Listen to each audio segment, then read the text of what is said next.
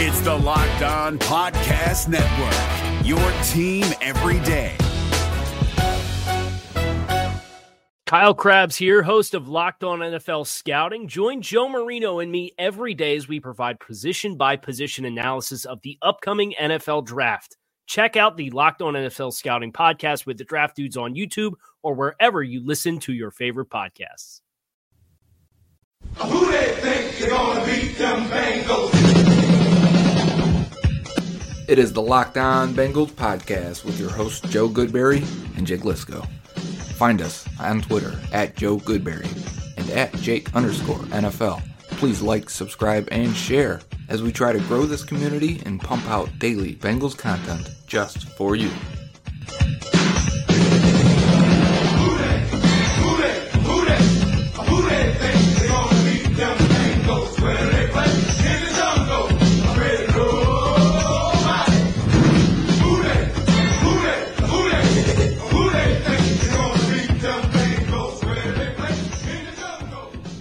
What up, Bengals fans, and welcome to another episode of the Locked On Bengals podcast. We're going to get into some news updates quickly in the open, and then we'll get right into your questions. We have a lot of them in the mailbag today. We're excited to get there. As always, a reminder to go find the podcast on the Himalaya Podcast app, Google Podcasts, Apple Podcasts, Spotify, or whatever your podcast listening avenue of choice is. And a friendly reminder that this show today is brought to you by Five Star Painting. Joe, a few news stories to touch on that we haven't really gotten into the last couple days Yeah. because we've had guests on. The first of which is another Lou Anarumo signing, another cornerback, Tony Lippett. Yeah, and Tony Lippett, um, he was a former wide receiver at Michigan State.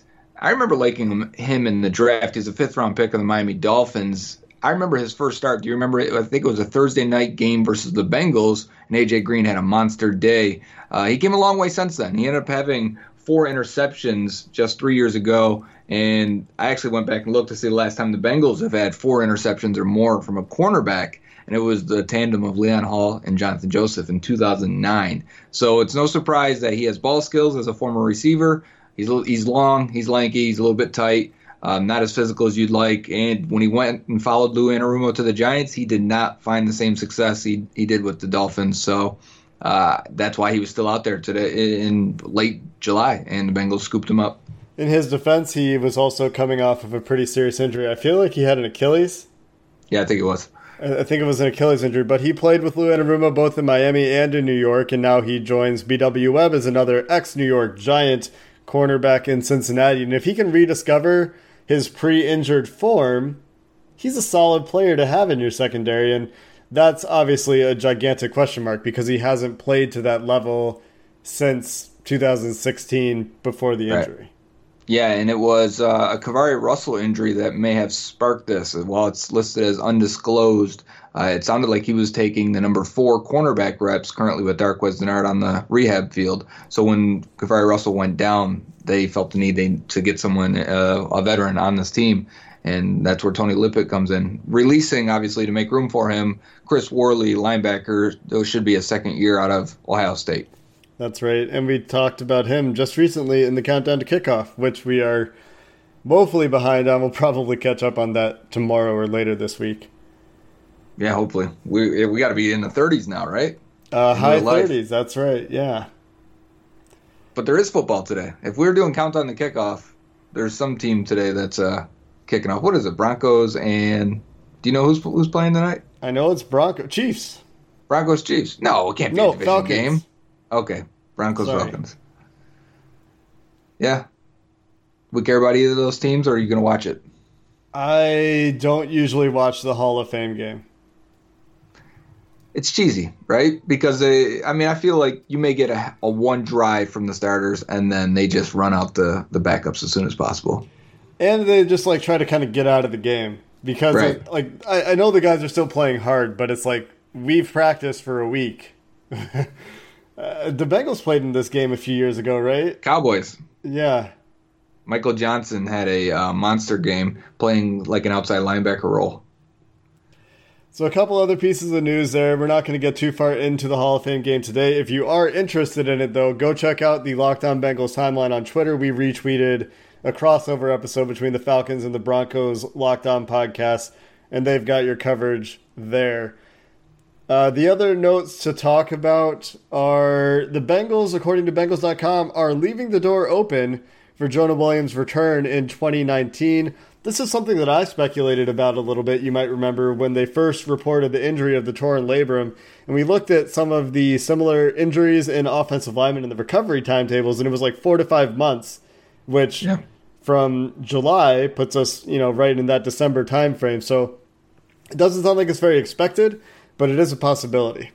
Yeah, for sure. And, and I remember we talked about it originally when we looked at that, and we both came to the conclusion of, well, you're going to go out there basically with one arm being severely weakened. You know, how, what kind of uh, practice time or actual reps would it would it, would you actually quality reps would you get?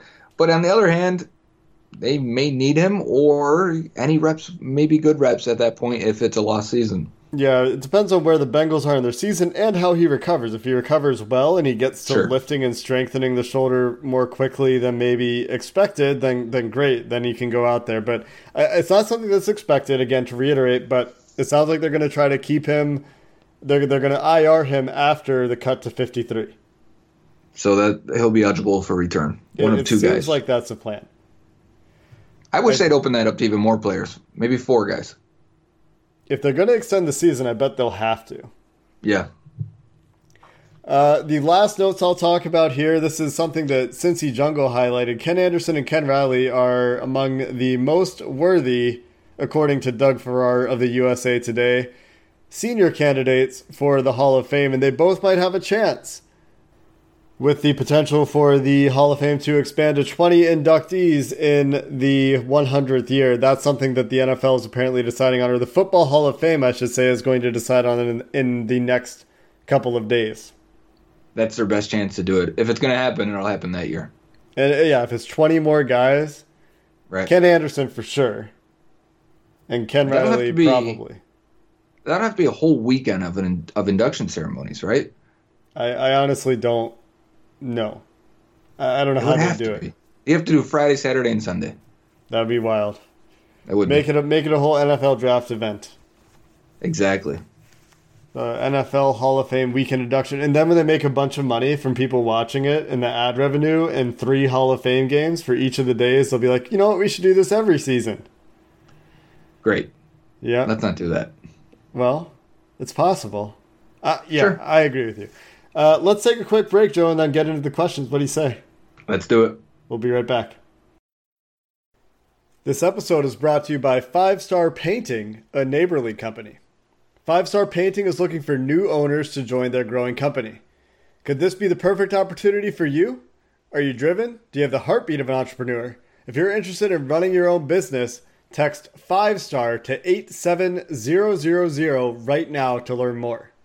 Choosing to start your business with Five Star Painting means setting yourself up for success by surrounding yourself with the best in the business and the best at business.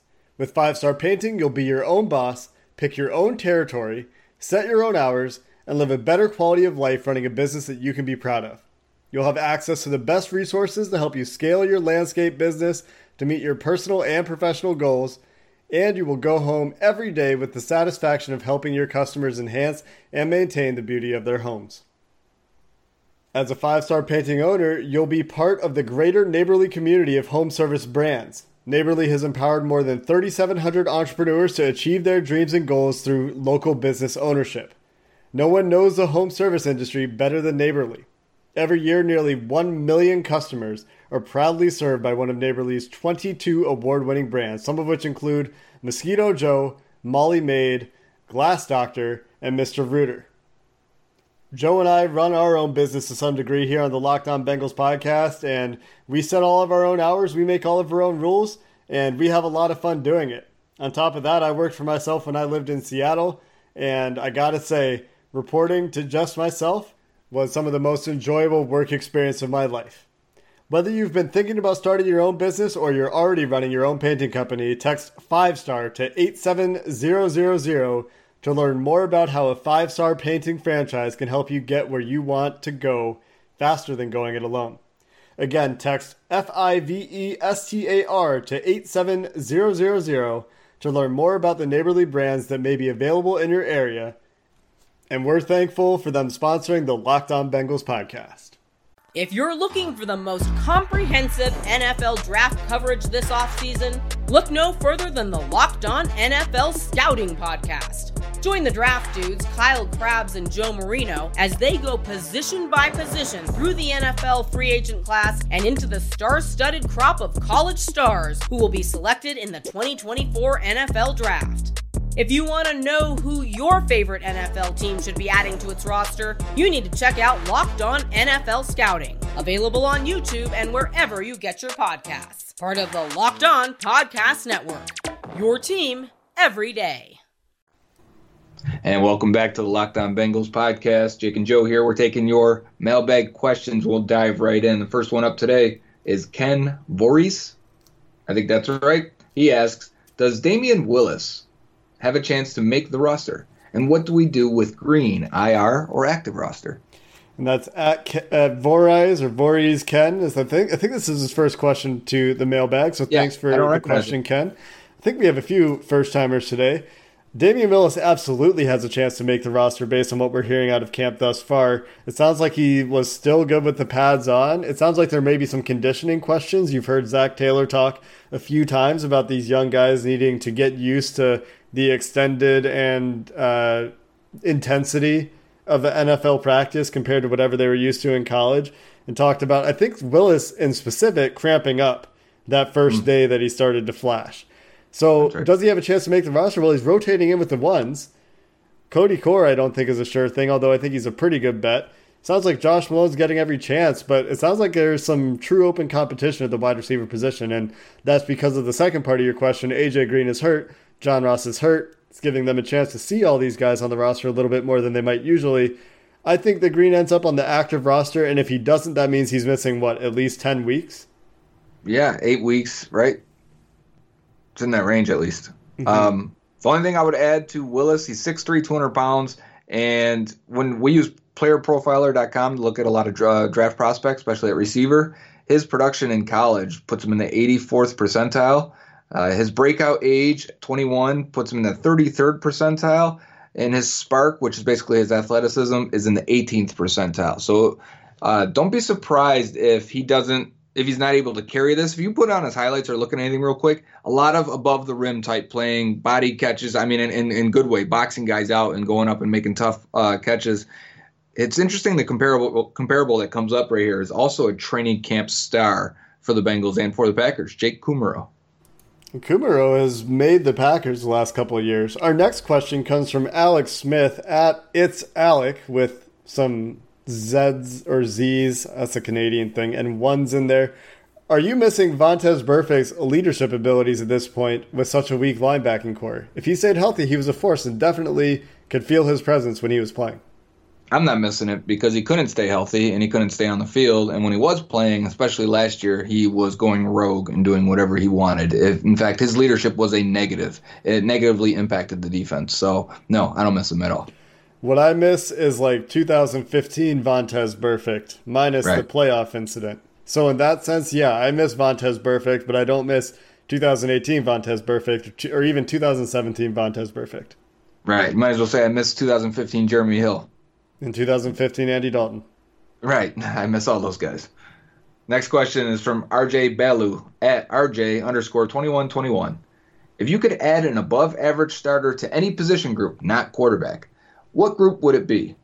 Give me your best for the team choice and your personal choice.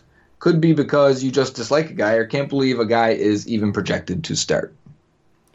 So the position group is for me easily tackle, and you might say maybe a corner would be great to add, but I think they're okay there. Maybe a linebacker is obviously a position of weakness, but if I'm talking about adding an above average starter, I'm talking about adding a guy like Bryan Bulaga tackle, or even, you know, Laremy Tunsil or DeMar Dotson. Any of those guys could slide right in a tackle and and improve the situation at right tackle dramatically. Charles Leno Jr. from from Chicago, Taylor Lewan, any of these guys that are in the above average to good range, slide them in at right tackle. I think it makes a huge impact. Yeah, I'm with you. I wouldn't touch linebacker. Would, for me, it'd be offensive line. I think it's the biggest issue on the team, and easily, again, the biggest opportunity to derail the season. Yeah, you have to think about positional value there, I think, quite a bit. And Yeah. tackle blows it out of the water. Speaking of tackle, our next question comes from Jack Dammit at Jaybird555. Any chance the Bengals are in it for Trent Williams? I think this has been a common question. And I'm going to say no. It's got to be such a slim chance. I bet that I bet the team doesn't even realize he's on the trading block.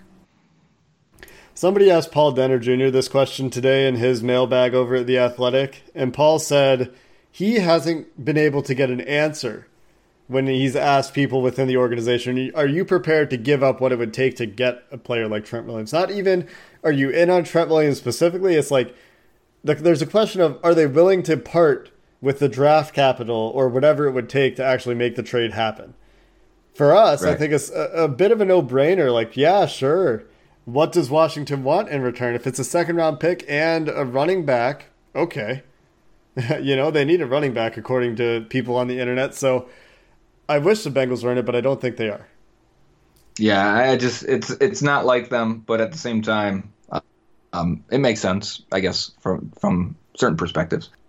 There's also the question of if he's healthy. I think even if he needed a year to get healthy, the move makes sense for the future. Coupling him with Jonah Williams, uh, those are your tackles for the next three to four years. You feel pretty good about that. Yeah, Trent Williams has been so good for so long that he should continue the trajectory of at least being an, an above average tackle even late in his career. As with Cordy Glenn, injury questions abound. Regardless, it's a pretty far out there scenario for the Bengals. We're going to take another quick break and we'll be right back for the rest of your questions. This is David Harrison of the Locked On Commanders podcast, and this episode is brought to you by Discover. Looking for an assist with your credit card but can't get a hold of anyone? Luckily, with 24 7 US based live customer service from Discover, everyone has the option to talk to a real person anytime, day or night. Yep, you heard that right. You can talk to a real human in customer service anytime. Sounds like a real game changer if you ask us. Make the right call and get the service you deserve with Discover. Limitations apply. See terms at discover.com slash credit card. And we're back for segment three of the weekend mailbag with the Locked On Bengals podcast. Jake, what's our next question? We're going to have a lot of questions in this third, third segment, just so that the listeners are aware. This is going to be the longest segment today. But the first question for this segment is from Aaron Parker at MemBengal, a frequent question asker. Do you believe the Ram style system being put into place by Taylor and Callahan gives the team a better chance at covering for Green's absence than was the case under previous offensive regimes? No doubt about it. In fact, uh, I, I believe the Bengals before had an issue where they expected their guys to go out there and win with talent and ability, and they didn't always scheme guys open. Now, I think Bill Lazor did some of it, and actually should get a little bit of credit for scheming guys open at, at certain times last year. Too often, they would just say to AJ Green, "Hey, line up out wide, isolated by yourself, and go win on this comeback route because you're AJ Green." But too often we saw that just doesn't work in today's NFL. You've got to scheme even your best guys open. And I think the Rams do that. We talked a few months ago, I think, when we first brought up the separation difference between the, the, the top trio for the Rams, yards of separation at the catch point versus the Bengals, and each of one of them was about a full yard ahead. And I wouldn't say they're more talented guys. I think that's part of the scheme, especially when I got done watching the film. So I do think they're more equipped now to handle a major injury like that than they were under the Marvin Lewis era. Yeah, I think I agree with you there. The scheme should help, but if they're going out there in 12 personnel with Cody Core and Josh Malone as one and two, I, I don't think that any amount of scheme will cover for AJ Green and John Ross being out if it's those two guys and two tight ends. Right. Yeah. That, right. You lose talent, it's going to affect you. So how much is it going to affect them? I guess is the question. And that's up to coaches. And on to our next questions from Dusty Balls. Oh wait, Dusty, welcome back to the show. What would you guys set the over under on rush yards and receiving yards for Joe Mixon this year? I'd say for rushing yards, it's got to be somewhere between like 1050 and 1100 just because there is a bit of an injury risk there. And uh, that's roughly where he was last year. And if the offense is really bad, it might be tough for him again. And last year he had a, just under 300 receiving yards. It sounds like there's a plan for a little bit more use for Mixon in that area, but he did get 54 targets last year and had 43 catches. I don't see that going up necessarily a ton, so maybe it inches up, and I would put it somewhere around 370 to 400 for receiving yards.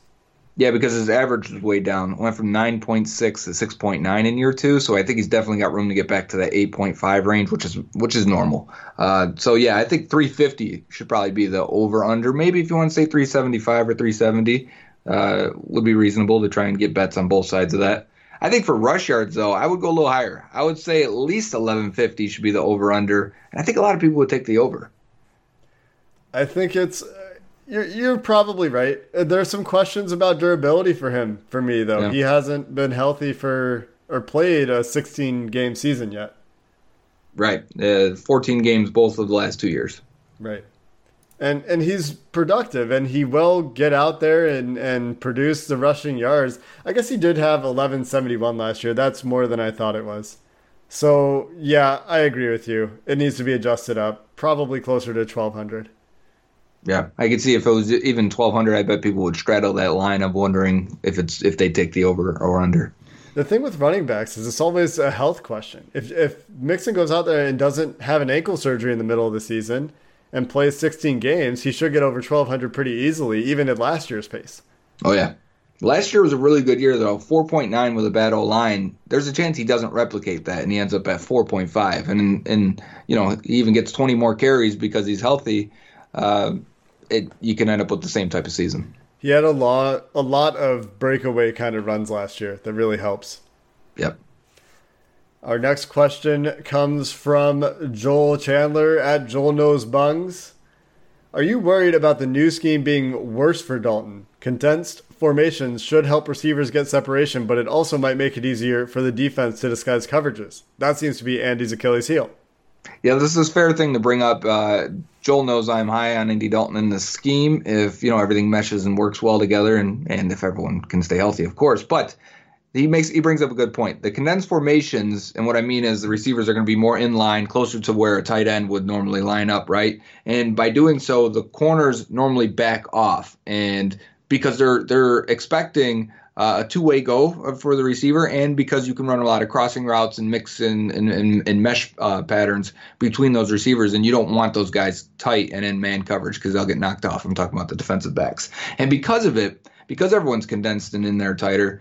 The defense has the opportunity to disguise their not only their blitzes because I think you can walk guys around a little bit more and keep guys closer to the line of scrimmage, but those safeties can also rotate a little bit later and they don't have to get back as far or get as wide. So we know, and I would say Andy Dalton's weakness, like Joel said, I've said it for a long time, is when the defense can switch pre snap to post snap and give him something he doesn't expect. Uh, I do think there's a lot of opportunities in this in this offensive scheme though that if they if the first read isn't there the second read isn't there they normally have a third guy coming from the other side of the formation to be the late check down or target uh, that typically is open. When Jared Goff got to that third read, eh, you know, so he didn't have to force those first two guys. When he got to that third guy, there was a lot of plays and a lot of room to be had there. He was usually open. I think that makes perfect sense to me. It's said to be a QB friendly system. Uh, that all adds up. The third read, like you said, should be pretty easy to get to. Yeah, so it just depends on who that third guy is. Uh, next question's from Sam Anger. Sam, longtime friend of the podcast. He says, Hello, guys. Your thoughts on Mixon not getting in the top 100? This is NFL's top 100 players for 2019 list. Uh, he says, I completely understand that he's not a popular vote outside of the Bengals organization, but this series is supposed to be, or supposed to have some realism to it. I just feel he's, he's been such a hard worker for the league to take him in. I think that Mixon still suffers, and probably rightly so, from the incident he had at Oklahoma when he punched a woman in the face. Right. I think that he's not going to be a poster boy for the NFL because there is a bit of a history there. And the NFL isn't very consistent about this, and fans aren't very consistent about this, but I think that that doesn't play in his favor. And I think playing for the Bengals doesn't play in his favor either. That being said, I think the top 100, I was reading a few tweets about it that kind of sporadically come up, and it doesn't sound like there's a very consistent process for voting. Sounds like every team does a little differently. It sounds like they some some teams only vote on the top 20 guys and other teams you know, have the offense vote for defense and defense for offense. And so I, I wouldn't take the top 100 too seriously. It's both a, an assessment of, of player skill as assessed by their peers and a popularity contest. And Mixon, uh, it's not too surprising to me that he doesn't have friends outside the league. That being said, last year he was a top four or five running back in the league when he was healthy because of health issues for many other running backs. So I could see a pretty easy argument for him being in the top 100. Yeah, there's some Bengals bias going on there negatively. When you look at Green, where he was ranked, in, in um, and even Geno Atkins, I felt both those guys were maybe 25 spots lower than they should have been. And if you think, well, Mixon could have been in the 80s or something, then take 25 spots from him and he's off the list in the top 100. But again, I do think it largely comes down to uh, there's probably a lot of players and personnel that aren't comfortable voting for him. And I know the league's not full of saints, but at the same time, uh, I think people are railing around the idea that you hit a woman and it's hard to come back from it. Now it's been three years, or I mean, since he's been drafted, and I, I think he's he's done well and done some good things uh, just to be clean and be the, a good role model. But at the same time, it's going to stick with a lot of people for a lot longer than that. I think it's a fair question, and it's a question that I don't know the answer to. And it's is there a way for Joe Mixon to redeem himself? And and it might just be that the answer is no that he is right. a villain for the rest of his life. But I, I personally don't know the answer to that question. The other part of this that I wanted to quickly touch on is just looking at PFF's grades for running backs. Uh, if if Joe Mixon is a top 100 player in the NFL, well, now you have to include Chris Carson, for example, who had a very similar season rushing the ball, was was graded better than Mixon overall. Um, it, it starts to get pretty murky at the running back position because there are a lot of guys that are very productive. Yeah, and he didn't make the Pro Bowl last year. I think for the same reasons we probably brought up in this um, question here. Yeah, I think a lot goes into it. Our next question comes from Queen City Fan at Queen City Fan on Twitter with a one where the I should be. How will the Bengals split time between tight ends? Hashtag Skyline Chili. Uh, nice hashtag. Maybe we can get a sponsorship there. But uh, listen to yesterday's podcast where we had John Sheeran of Cincy Jungle on. He laid it out pretty well, and what I think was going to happen anyways, or at least so far. And it sounds like CJ Uzomah is the number one in in terms of maybe snap count. And I think it's because of his versatility. He can be the a move guy. He can be a wide tight end. He can play the H back role. Whereas they want to keep Eifert on a pitch count. I do. I definitely think Eifert will play. And if AJ Green's not there the first few weeks, I think he'll. That's when you know he'll get he'll get the bulk of his snaps. And then Drew Sample is obviously a rookie, and we know tight ends take a while to to jump into it full time. Uh, I think he will play. I just think he's probably getting the, the third most snaps maybe to start the year, and maybe by the end of the year he's getting much more because chances are Eifert's not there, or not healthy, and and uh, I think upside wise, Sample's got maybe Uzomah beat. Yeah, I think I've come around a little bit on Drew Sample's upside in particular, especially because he's so refined as a blocker already. We'll have to see over the next few open practices tomorrow and Saturday, or Friday and Saturday, depending on when you're listening, how Drew Sample does with pads on because he's a, he's the kind of guy that might look better with pads on the more experience he gets. That being said, the offense has been pretty rough so far, so we'll have to kind of see how that plays out. Yeah, and I can see him holding Eifert out of that practice uh, because you know you don't, you don't want to hit him too much, and then Sample will get a chance to show what he can do. It sounds like they have had Eifert on a bit of a snap count in, in the padded practices so far. The next question we're going to take comes from Brandon Kuhn at Crandon Boone on Twitter. If Joe likes Canadian coffee, does he like Canadian beer? And this is a callback to Joe leaving his coffee on his fence yesterday for an hour right. and a maple leaf being on the coffee cup. Did you get it from Tim Hortons?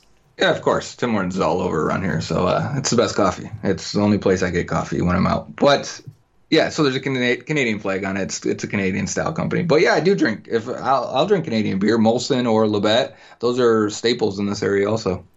There's a thing amongst my peers here in Canada, the the people my age that I hang out with, my friends, you might say. Uh, they really seem to think Canadian beer is better than American beer, and I'm talking about the craft beer. I think okay. the craft beer is craft beer everywhere, and it's all the same. But uh, I'm not a beer snob, so I guess I'm not the authority on the matter. No, me either. It's just uh, you know, I'll take whatever's there sometimes. There you go. Next question's from Kyle Beverly at T Rub 79. Do you think the injury to AJ Green hurts or helps the Bengals re-signing him? I fear it will lead to the Bengals to offer something incentive based and possibly create an Andrew Whitworth like situation. I think this is incredibly hard for the Bengals to navigate because I don't even know how I would navigate it. And usually I feel like if this was Madden and I was doing my franchise, I would have a pretty good idea of what I would do. But AJ Green's now had injuries the last few years, and he's had a lot of lower leg injuries. That being said, in, in the bit we saw from him, he looked every bit that AJ Green were used to before he got hurt in that training camp practice. And I know mm-hmm. he's in shorts, and I know it's hard to tell, but he looked explosive. He looked, like I said, he looked great. He looked 100%. So I would probably go into it similarly. But I think what makes it even murkier is that Michael Thomas just signed a $20 million a year deal for the Saints. And I don't want to touch that number for AJ Green's third contract. Yeah, I've he, the Whitworth part that Kyle puts there at the end is what scares me because, um, yeah, you don't want that to happen. You don't want to say, well, AJ Green can't stay healthy. He might be a little bit older. That inconsistency in terms of health, we're gonna let him walk, and then he goes and dominates somewhere else because he could, and he wouldn't. It would be the Cincinnati thing for that to happen. It'd be very unsurprising. Right. So you want to extend him, but does that mean you take full risk when you're doing this? No, because he has had the injuries he's had, and you've drafted receivers to kind of replace him in the third contract, and the age, all the factors, all the reasons why we are weary of signing him to begin with. I would let it play out at this point. If it was me and we're playing Madden and I got to figure out, I'd let it play out. And if I got to franchise him at the end of the year for 15, 18 million dollars for that one year, that's what I'll do. And if he stays healthy for the remainder of this year and the following year or into the next offseason and he wants to extend and sign that contract, then uh, we do it. And we try and get him for two or three more years from there. I think it just gets so complicated with the Michael Thomas contract because you know the next couple contracts that come down for like Julio or whatever. If Julio goes out there and makes 21 million a year, AJ is going to want the exact same thing. And are you prepared to pay a 31 year old often injured receiver that number, that much of your salary cap? I I'm mean, not. maybe if you're going to draft Tua next year, maybe then it works. Sure. That's the only way. Yeah, I'd try and be safe about it and smart because I'd still want AJ Green and good AJ Green on this team and on this roster, and I want to win with him. Uh, but at the same time, if you sign him and he is Demaryius Thomas, and this is just it for the end of his career, uh, you will hamstring your cap harder than you ever wanted to. I don't think that that's the case for AJ Green, and I don't think you do either. Like I said, I think he looked good in training camp. I think he knows how to rehab and come back. I think he's still got a lot of athleticism in the tank. Very fair. So the next couple questions are a combo that I think is interesting. There's two ways you can see this. So the first question comes from Jackson at J Matavia. I think this is your first question in the mailbag. Welcome to the show. Thoughts on the news about Gio's agent being in Cincinnati? Felt like they were starting to look past him after the draft. They drafted two running backs. Would you be hesitant in giving Gio a third contract? Always thought he was underutilized in Cincinnati. The other question is from Greg Johnson, I think also new. At got your ass two times, or 2x. With the drafting of Trayveon Williams or Rodney Anderson, could you see the Bengals letting Geo walk in free agency next year? So when I saw these two questions, I got to thinking maybe his agent's in town to try to swing a trade. Right. That's exactly where my mind started going on that. It's I, so how would you answer it? What's more likely that he's being traded this offseason or that he's being extended and giving a third contract? Definitely traded. Right. The Bengals giving a running back who's already one of the few running backs in the league that's paid more than $4 million a third contract when they have Joe Mixon coming up for a what will be a hotly debated extension. Yep. It doesn't seem very like them. And reports from a few eyewitnesses at training camps that Rodney Anderson looks spry, that he looks agile, and he's coming off an ACL. And if he's looking good, well, Trayveon, Trayveon Williams is getting a lot of reps in, in padded practice there uh, a couple days ago, or yesterday, I guess I should say. A lot of looks catching the ball. You could see it if, if they feel good about those two. Yeah, and think about how the Rams valued their backup running backs, right? With Gurley recently, it, it was nothing until Gurley went down. They're like, oh, let me get a veteran here with C.J. Anderson Yeah. uh, because they needed to, and the other guys were just mid-round rookies and young guys that you wouldn't know Jake from Joe. So I do think there is. And you got to think how often they used Gio last year, the least amount in his career. There's a chance that they're like, all right, well, we'll trade him and see what we can get out there, and and um, especially like Ezekiel Elliott holdout. I thought before they signed Alfred Morris, maybe the Cowboys can flip you a mid round pick and it'd be worth it. And uh, we'll have to see how that plays out. But I do think there is opportunity here for not only a trade, but to let him go in the offseason because Anderson, Rodney Anderson, their, their sixth rounder, is a highly touted prospect when healthy. And it, if it seems like he's already getting to that point, he's already on the rehab field with those other guys he may be healthy some point this preseason. That changes the outlook. And Trayveon Williams, if he's ready to go and knows the system and can play right away because he's coming from Jim Jim Turner's running game, uh, you aren't worried about him being a rookie. Yeah. It'll be very interesting to see what happens in that running back room. Keeping all four of those guys, unless Rodney Anderson's on the PUP, uh, I mean, maybe. Uh, but like you said, the Rams didn't use him, and they just went out and signed. What was who was it? What's his name? Who? The the running back who took over for Gurley. Oh, C.J. Anderson. C.J. Anderson, out of nowhere, goes and revives his career. Yeah. If Zac Taylor has the same mindset, right? And I got the next one here from Jim McCracken. I actually hope Jim McCracken is his real name, but he goes by at Obi Wolin eight on Twitter. He says, "Why do you guys talk down the off the ball linebacker position in the NFL? It seems like with the new rules leaving the middle of the field open, isn't having a rangy linebacker or two on that second line of defense important for controlling tight ends, slot receivers, and running backs out of the backfield?" I think that it is important to have guys that can do the job.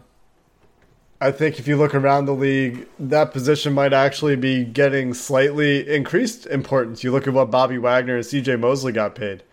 Yeah. Maybe we are a little bit antiquated in our opinions of this position. However, I would say that it's a little bit easier to hide deficiencies there with scheme. It's a little bit easier to find guys that can fit in there without spending a premium pick. I'm talking even first round pick. You can get by with second, third round guys. A lot of teams do. The Bengals haven't had a ton of success there, although the, all the linebackers on the Bengals are third round picks or later. So maybe they haven't valued it, right? So, so maybe that's why we don't, is because for a very long time they were a good defense without spending capital on the linebacker position.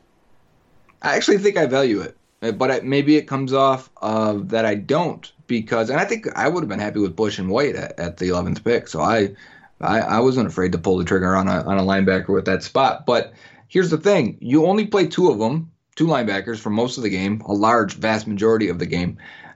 A lot. You could have two other guys that are like specialty type. You could have one guy that's just a rundown defender and plays 30% of the snaps, and then you have a, a nickel linebacker come in, and really you'll just have one guy who's out there for 90% of the time.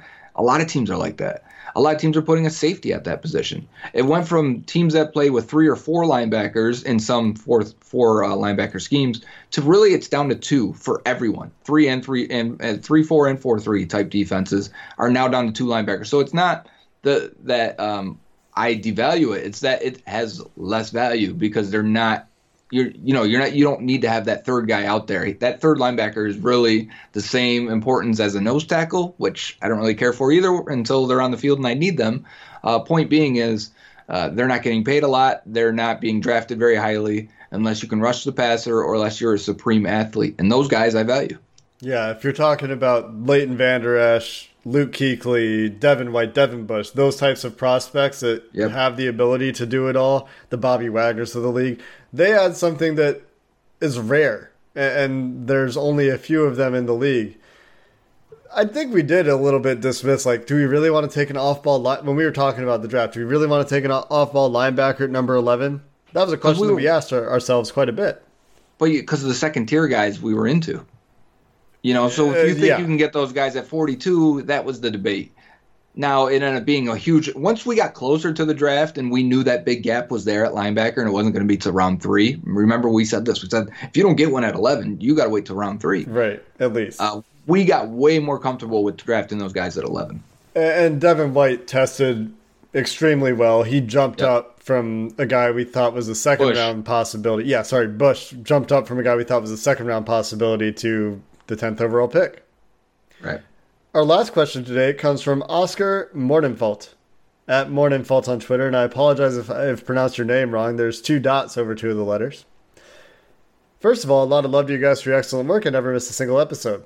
Thanks, Oscar.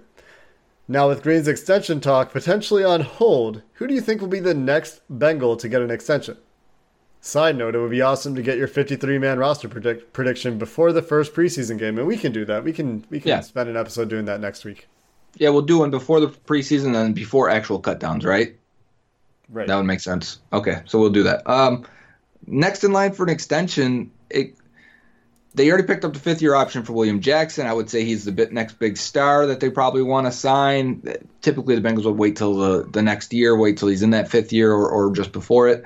I think the next in line, and talking about linebackers, could be Nick Vigil because he's cheap. Because I think they like him. That they like him in a lot of ways, and I think he's going to be the guy that's out there playing 95% of the snaps when healthy.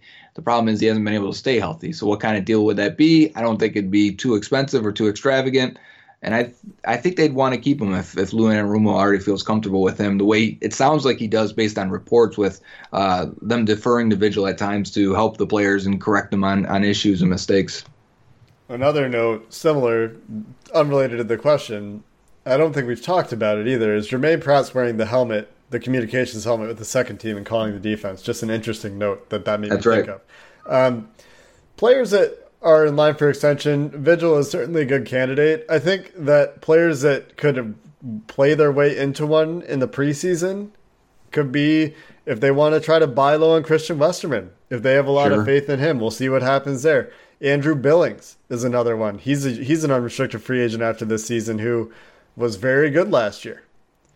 Looking at the Yep. rest of the list, I don't know. I don't really see anybody unless you know they want to keep Cody Core around as a special teams guy. I don't really see that being a priority. Not after paying Erickson to Yeah. pretty much, you know, you can.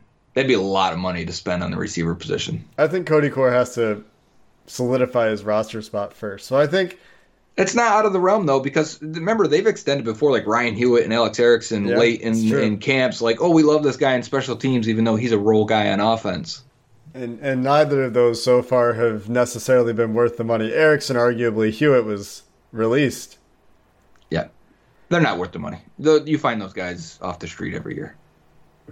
That's right. That is going to wrap up the mailbag this week. Joe and I, I believe, are going to try to produce some content for you throughout the weekend. The Bengals have padded practices open to the public on Friday and Saturday. So we'll see what we get out to you this weekend. Keep an eye out on Twitter, on your iTunes, and we'll get it to you. Or your Spotify, or your Google Podcasts, whatever you use to listen to podcasts. Until next time, Bengals fans, have a good one. If you're looking for the most comprehensive NFL draft coverage this offseason, look no further than the Locked On NFL Scouting Podcast. Join the draft dudes, Kyle Crabbs and Joe Marino, as they go position by position through the NFL free agent class and into the star studded crop of college stars who will be selected in the 2024 NFL Draft. If you want to know who your favorite NFL team should be adding to its roster, you need to check out Locked On NFL Scouting, available on YouTube and wherever you get your podcasts. Part of the Locked On Podcast Network. Your team every day. Is your team eliminated from the playoffs and in need of reinforcements? Maybe it's time for a rebuild, or maybe they're just a player or two away from taking home the Lombardi Trophy. Either way, join Keith Sanchez and Damian Parson for Mock Draft Monday on the Locked On NFL Draft Podcast. They'll tell you which college football stars your team will be taking in the 2024 NFL Draft. Check out Mock Draft Monday on the Locked On NFL Draft Podcast, part of the Locked On Podcast Network. Your team every day.